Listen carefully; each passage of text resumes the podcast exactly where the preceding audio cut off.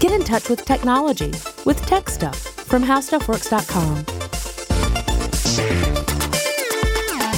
Hey there, and welcome to Tech Stuff. I'm your host, Jonathan Strickland. I'm an executive producer at How Stuff Works, and I love all things tech. And in the last episode, I covered the history and technology behind speech recognition. So today, we're going to look at a related concept called natural language processing or natural language understanding. The two are, are related.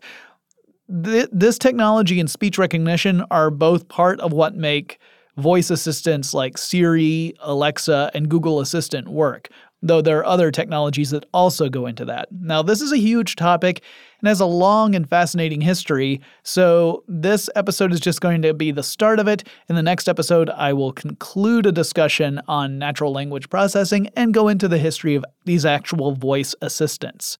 So, on a high level, what is natural language processing? Well, simply put, it's programming a machine to interpret language the way we use it, we human beings. So, in an ideal implementation, which would also require advanced artificial intelligence, you could speak to a machine or type whatever you like into a terminal, and it would be able to understand what you meant, what your commands were, no matter how you worded the phrase.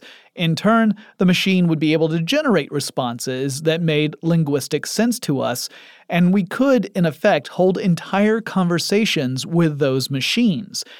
This, as it turns out, is a very difficult challenge. Even creating a machine that can respond to basic commands delivered in a natural language is really, really hard to do. And we haven't yet cracked the, the nut on making a, a machine that can actually hold a real conversation with us yet. We can sometimes forget that machines do not natively understand human language. Machines process information in machine code, which is difficult for humans to understand. I almost said impossible for humans to understand, but really, it's just impractical. It's incredibly difficult. So, for example, computers that run on binary systems process all information in zeros and ones, ultimately, when you get down to it. So, if you were to look at a sheet of zeros and ones, it would probably seem completely incomprehensible to you, although to a computer it could seem perfectly logical. Our language is equally incomprehensible to machines. Programming languages make it easier for humans to make machines do what we want them to do. Programming languages create a level of abstraction between human language and machine language. It's kind of a meeting ground in the middle. Programming languages tend to be highly structured, with specific, strict sets of rules. Programming within those rules will get you the results you want, assuming your code is good. But if you stray outside those rules, you start to get errors. Human language is much more variable and complicated and ambiguous, and that's something that machines are not very good at handling. Now, if you've ever played a text based adventure from way back in the day, like Zork, you know that those adventure games have a very limited vocabulary. The game can accept certain commands, but only because the programmer built in the option in the game. They incorporated that in the game's design. So you might be able to type something like go north or just north, and the game understands you want your character to move to a new location that's to the north of your current location. But maybe you type something else. Maybe you type jog north or saunter north. And the programmer didn't think of that. They didn't come up with all the different ways you could describe the way you want to move north. So you might get a result that says something like, I didn't understand that, or you can't do that here. Computers only have the illusion of understanding us. They don't actually know what we mean when we say something, at least not natively.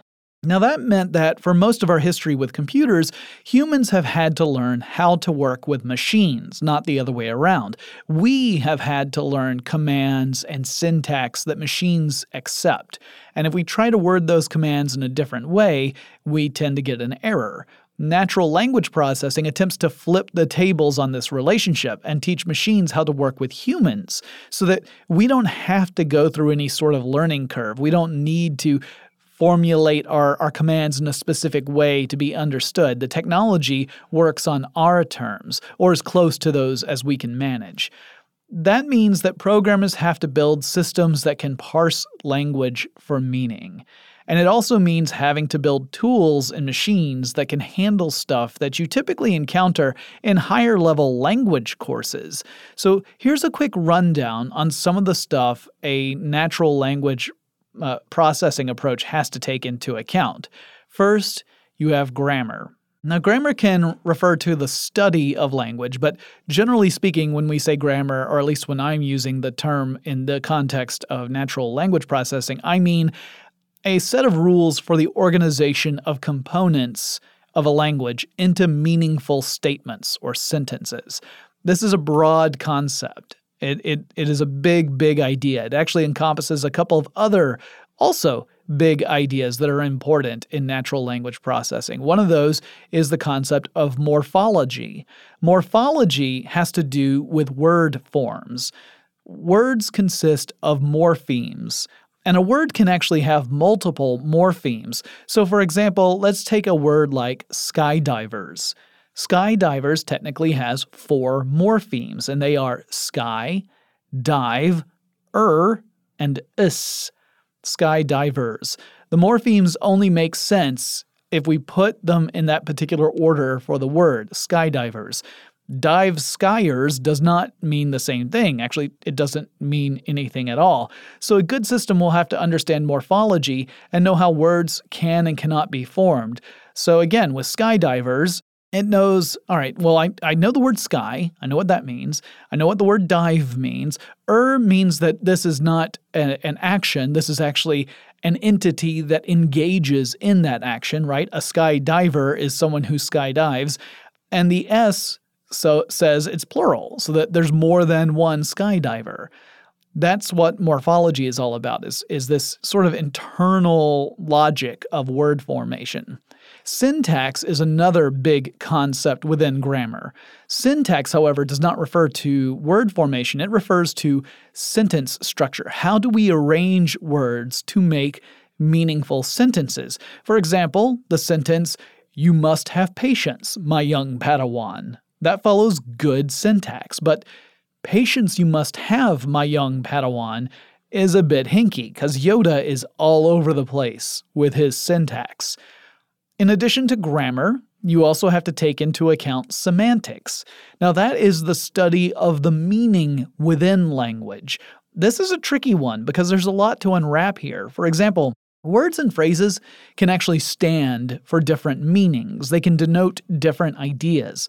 We might use many different phrases or words to describe the same concept, right? So we might use a dozen or more different ways to say the same thing. Or we might use two similar words or phrases to describe very different concepts. We might even use the same phrase to describe wildly different things or with very different meanings. Semantics gets down to what we actually mean when we say something. If you've ever had a discussion with someone and that person says, You know what I meant, that's essentially a statement that indicates semantically the meaning was clear, even if the phrasing did not indicate it on the face of things. Then there is pragmatics. That's all about context. Contextual information is incredibly important in communication, and it relates a little bit to semantics. Semantics is about structure, and pragmatics is about context. So if I say, the weather sure is nice today, on the face of it, that sounds like I'm in favor of the way the weather is, right? It sounds like, oh, I like how the weather is. But if I say that same phrase while I'm standing in a downpour and I'm clearly not happy, I'm obviously being sarcastic. I mean the opposite of what I actually said. The context of the situation changes the meaning of what I am saying, even though the actual phrasing would seem to indicate the opposite of what my meaning was. As we develop more technology that can communicate with us, we have to take pragmatics into consideration, or else machines are going to be misinterpreting what we actually mean when we say stuff. So, machines are going to have to learn how to deal with stuff like sarcasm.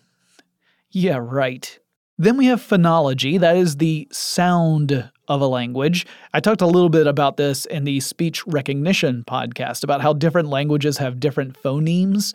So I'm not going to dwell on that again. You can listen to the speech recognition podcast to learn more about it. But it is an important element in languages, especially when you get into uh, natural language processing that is taking verbal input and not just textual input. Then you have lexicons. That's the total vocabulary for a system. Ideally, a lexicon has not just the words, but some sort of metadata attached that indicate the meaning of words or the relationship of words with one another. Though you can fudge this a little bit depending upon the implementation of the system. I'll talk a lot more about that throughout these podcasts. Now, these can be tricky concepts for human beings, let alone for machines. Machines are very good at following strict sets of instructions, but language can sometimes defy logic. Think of rules that apply to your native language. Then just think of the exceptions that exist to those rules. Every language has exceptions for rules that are established. And depending upon the rule and the exception, there may seem to be no rhyme or reason for the deviation from the rule. Moreover, if we want machines that are capable of understanding us and responding to our language in a meaningful way, those machines need to be able to handle the idiosyncrasies of individual speakers to some extent. There may be regional turns of phrase or vocabulary that don't extend to the general population of speakers of the respected language. So, you might encounter a person who speaks in local idioms quite a bit.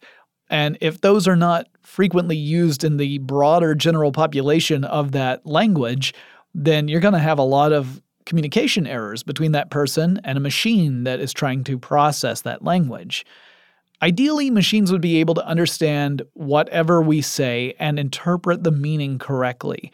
Uh, although we haven't even gotten to a world where human beings can do that reliably, so I don't know why I'm holding machines up to such a high standard. We definitely would want them to reach a certain level of confidence and and capability, however, that machines just are not quite there yet. I'm going to talk a lot more about the history of natural language processing in just a moment, but first, let's take a quick break to thank our sponsor.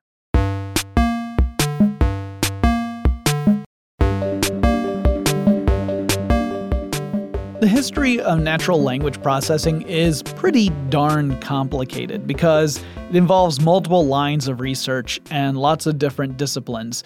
So, we have all sorts of things that play into this, like hidden Markov models. I talked about those in the speech recognition podcast, neural networks, uh, referencing language using mathematical vectors, and a lot more contributing to the evolution of natural language processing and a lot of disciplines like not just computer science, but linguistics and psychology. So it, there's not like a single line I can follow where it's A led to B led to C. So we're going to be jumping around a little bit.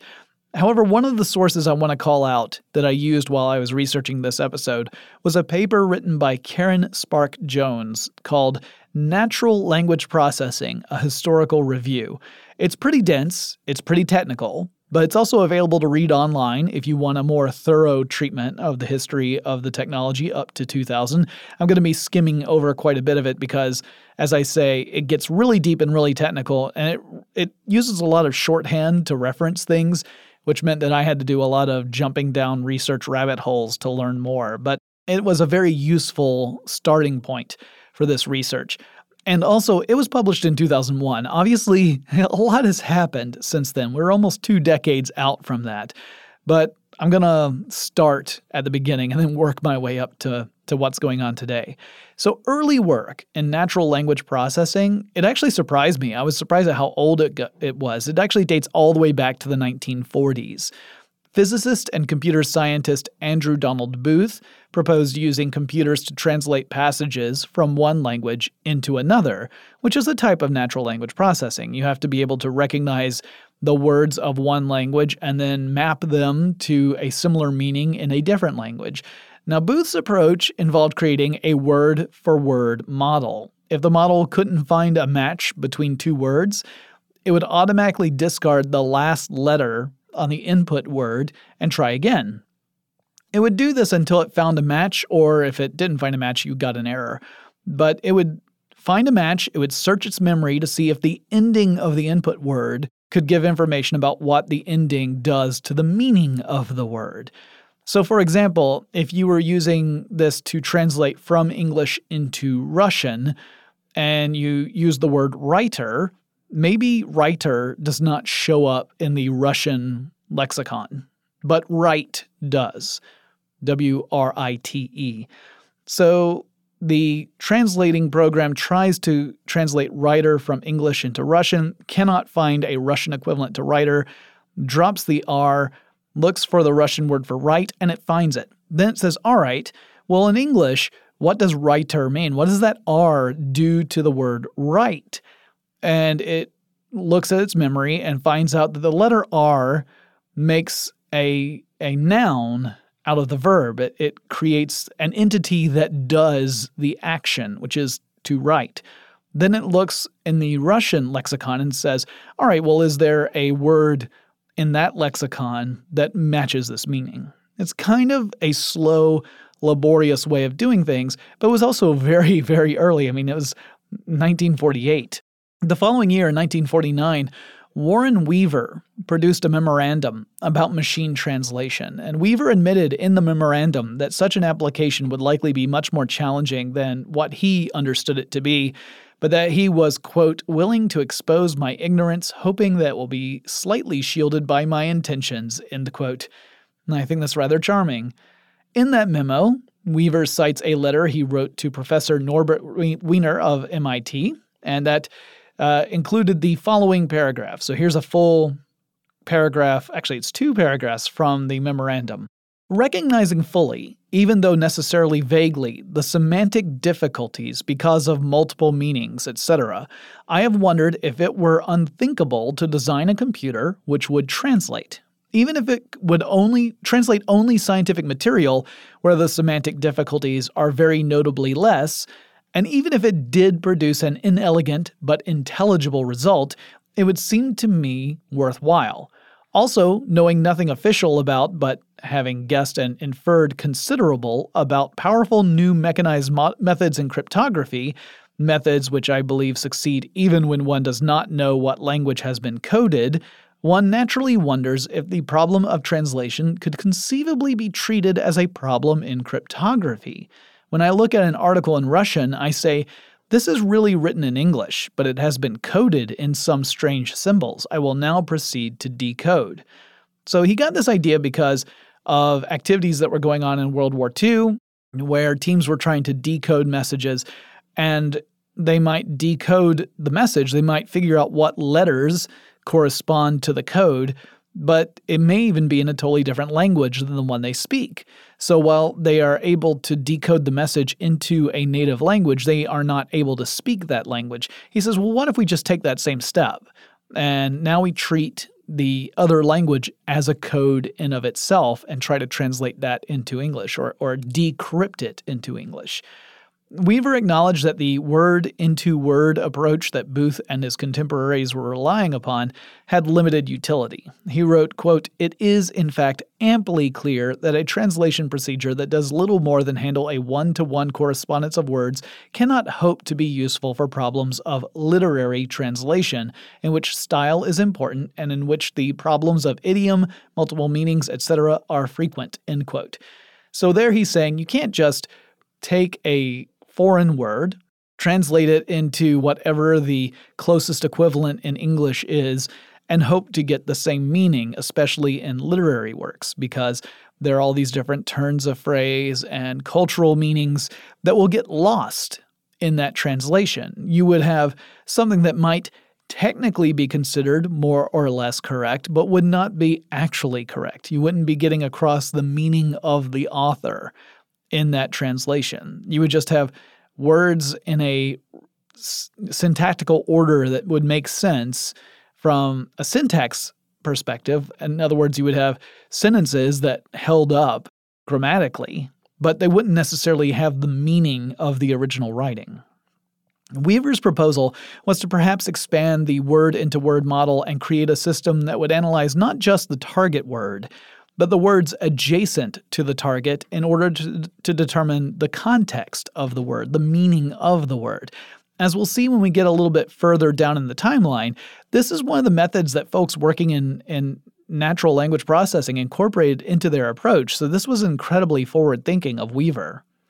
On January 7, 1954, researchers from IBM and Georgetown University demonstrated a system that was able to translate around 60 sentences from Russian into English automatically. Now, the process wasn't exactly painless. It required an operator to take a sentence written in Russian, but transcribed for the English alphabet. It wasn't in the Cyrillic alphabet.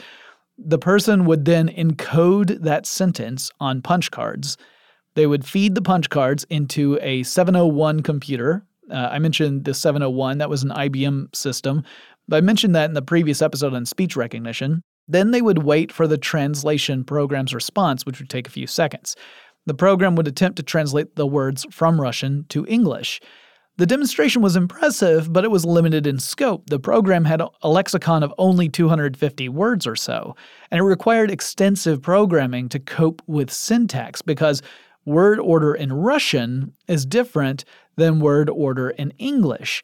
And you can think of the programming as including metadata. The researchers would tag Russian words with little signs that related to specific rules. So, for example, one of the terms the system could translate was a Russian two word phrase. It was General Mayor, which is, I'm butchering the Russian pronunciation, but in English, it means major general. But the word order is reversed in Russian.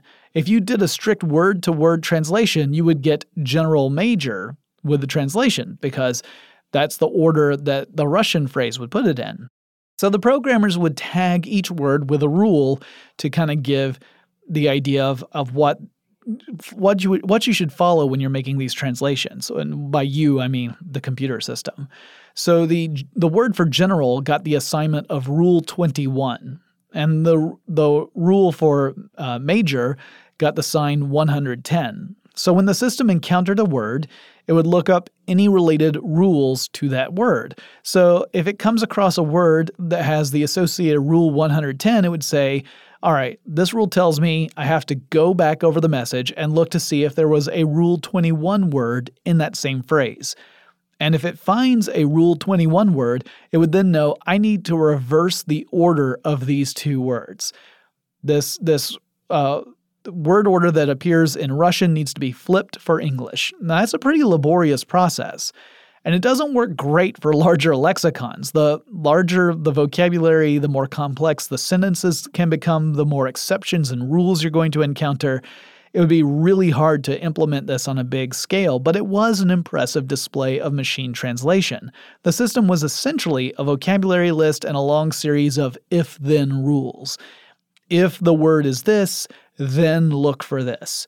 If that is there, then switch the word order, essentially. According to articles, it could translate sentences designed for the system in about six seconds. But again, it was designed for the system, very limited vocabulary, so limited implementation there. And it's good to point out that a lot of work in machine translation around this time focused on English and Russian, which is no big surprise. Keep in mind the time scale. We're talking about the 1950s here. The USA and the then USSR were not on great terms. Both countries were using pretty much every means at their disposal to analyze one another, to spy on one another, to maneuver to make certain the other nation didn't get a superior position. And we saw a lot of technological development during this period, including the space race. That was all wrapped up in this Cold War issue as well. And perhaps, as no big surprise, the US government was pretty keen to fund research and development in machine translation. Up to a point, that is. In 1966, Joseph Weizenbaum published a computer program called Eliza. I've talked about Eliza in previous episodes of Tech Stuff. This was a primitive chatbot, text based chatbot. It mimicked a Rogerian psychotherapist. That's a, a discipline that was pioneered by the psychologist Carl Rogers. It's sometimes also called person centered therapy. Eliza was strictly this text based terminal operation. You would see a line of text pop up, it would ask you how, what, how you're doing, You could type stuff in and then it would respond to you. So you would get uh, responses that appeared to be semi intelligent. Typically, it would be a question to ask for more information, or sometimes it would be a phrase to change the subject. So you might say something along the lines of, I'm so angry right now. And Eliza might respond with, What has made you angry? So Eliza has flipped this around in order to sustain the conversation. Then you could type in something else. Maybe you type in, everything is going wrong today. And Eliza might respond with, Can you give me an example? And then so on. Eliza would give the appearance of understanding the subject, but in reality, it was simply taking the input, analyzing the parts of speech, then sending back a very similar message or uh, a related message in an effort to keep the conversation going. Like it might just be a placeholder. The program did not understand language or context beyond being able to parse the basic parts of a sentence and then rearrange them or go with several stock responses when it didn't have a way of figuring out what it should do.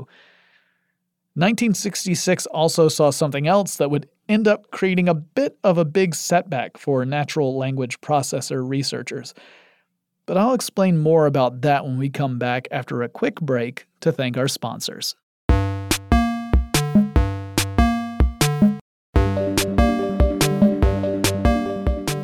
Okay, so 1966. What happened that set back research in this field? Well, that's when a report was published that had a dramatic impact on funding for R&D in machine translation.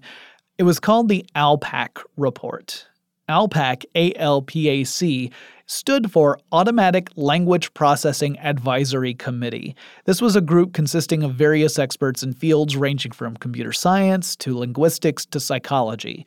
And the US government had established the committee back in 1964, and they had a very simple assignment, or at least simple on the surface, which was evaluate the progress that was being made in automatic machine translation across the board. Look at what everyone's working on give us an idea of where we are and where we're headed. The 1966 report essentially concluded that the field was still in its infancy, and that before any real advancements could happen, a lot more basic research in the field of computational linguistics would be required.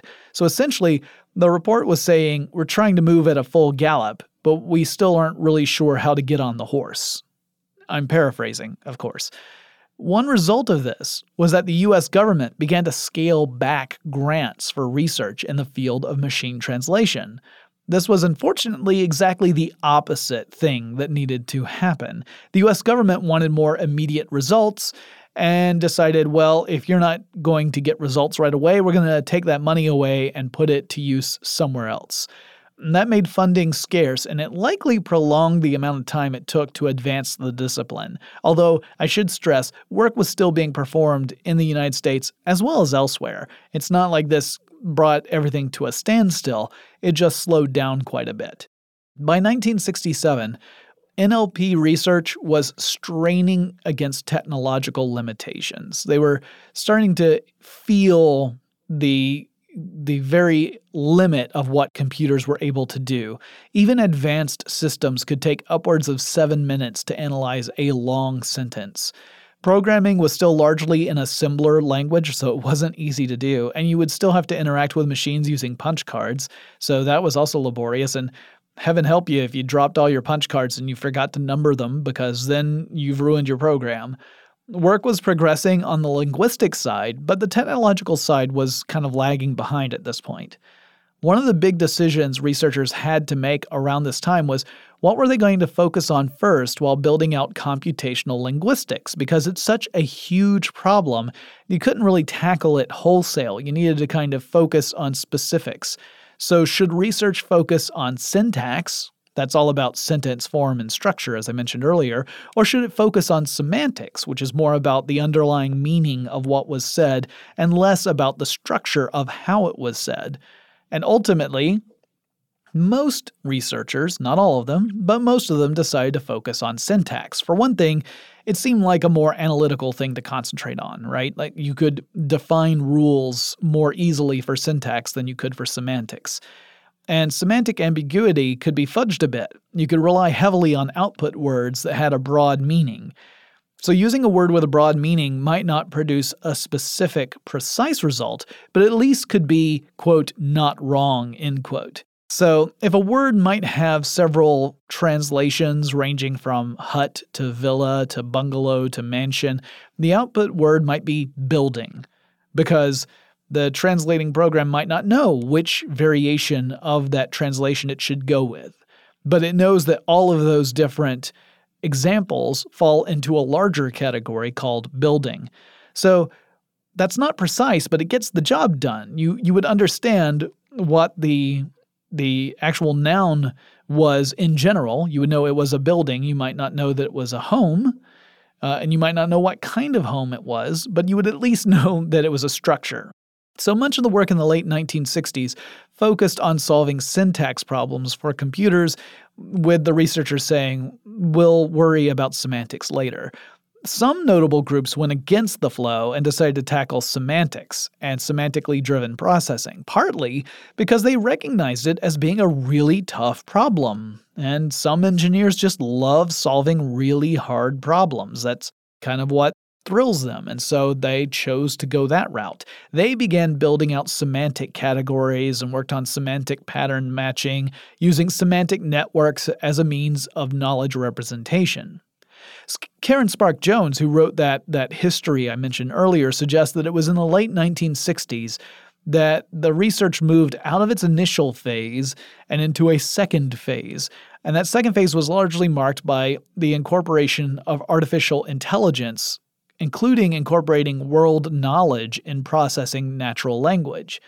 In 1968, Terry Winograd, who today is a professor emeritus of computer science at Stanford University, was working in MIT's AI lab as part of his postgraduate studies, and he began to work on a virtual world he would call SHRDLU. Shrdlu. Um, that's what I'm going to call it, is Shrdlu, it consisted of virtual objects on a virtual table, so it's all imaginary, right? He then programmed a grammar and lexicon specifically for this very, very limited imaginary world. So anything that did not involve the things that were in this imaginary world, namely the table and these virtual objects, that didn't need to be dealt with at all because it was immaterial. It didn't exist in this universe. So he only had to focus on the elements he had created, and that limited the scope of his work and made it more manageable. His design even included the concept of persistence and memory. So imagine a table with a collection of five objects on it. So you've got an imaginary table, you got five imaginary objects on it. Two of the five imaginary objects are spheres. One of them is a green sphere and one of them is a red sphere. You then type in a command into a terminal that is uh, that's giving you information about this virtual world. And you say i want to move the red sphere over to the far end of the table. And then you send another command only this time you don't specify red sphere. You just say move the sphere back Winograd's system could actually remember that you had previously moved the red sphere, and it would apply your command to the red sphere again under the assumption that that's what you meant. When you didn't specify, you must have meant the, the same sphere that you had just moved. This is a concept that we're seeing rolled out into voice assistants today, like Google Assistant. It's the ability to reference something you've already accessed without having to specify what you're talking about. So, if I asked a voice assistant what the weather will be like today, and then I follow that up after I get the information, I say, What about tomorrow? The system that has this kind of capability could infer that what I meant to was what will the weather be like tomorrow, even though I didn't say it specifically like that? That's pretty advanced for 1968, even though it was for this very restricted virtual world with a limited number of variables. However, Winograd discovered that the secret to his success was largely in this restriction. As you expanded the virtual world to incorporate more elements, it made the problem exponentially harder. Uh, his work, by the way, was an early example of what we call anaphor resolution. And an anaphor is what I was talking about a second ago. It's a word or phrase that refers to an earlier word or phrase within a discourse. So if I said, move the red sphere to the left, then I said, now move it back, the it obviously refers to the red sphere. You would understand that, but a machine wouldn't necessarily understand it. You would have to say, move the red sphere to the left, move the red sphere back. And even with back, that has a, an element of memory to it because the system has to remember where the red sphere used to be. Winograd's approach was one of the early attempts to incorporate anaphor resolution into NLP models. Other models concentrated on translating word by word or sentence by sentence. They were incapable of maintaining relationships bet- be- between words beyond that. That shift marked a change in attitude among NLP researchers of the time. A growing number of researchers felt that world knowledge and artificial intelligence was necessary if we wanted machines to be able to analyze and act upon longer forms of discourse. The early approaches to NLP were best suited to short, self contained passages. In 1971, ARPA launched the Speech Understanding Research Program. I also mentioned that in the speech recognition episode. It was very important for the development of speech recognition. The goal of that program was to advance not only speech recognition, but also NLP research so that a computer could not just detect and transcribe speech, but also respond to it in some meaningful way. For example, being able to uh, index all that information so that it is searchable. The program lasted five years. However, at the conclusion, the agency was not satisfied with the results, which technically delivered upon what was asked, but in a pretty limited implementation. So ARPA decided to cut funding. They stopped the project. This was another big blow to research in the United States, which had viewed the project as a positive development ever since the ALPAC report had pulled the rug out from under the funding earlier.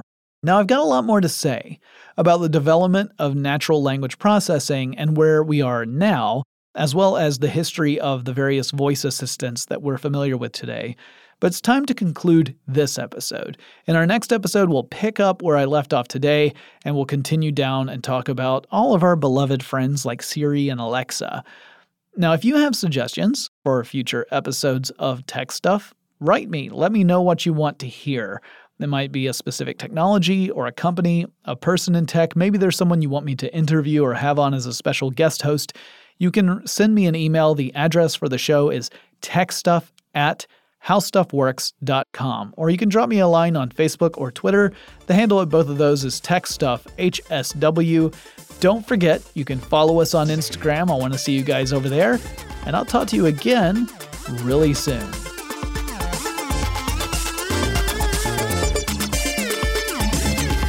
For more on this and thousands of other topics, visit howstuffworks.com.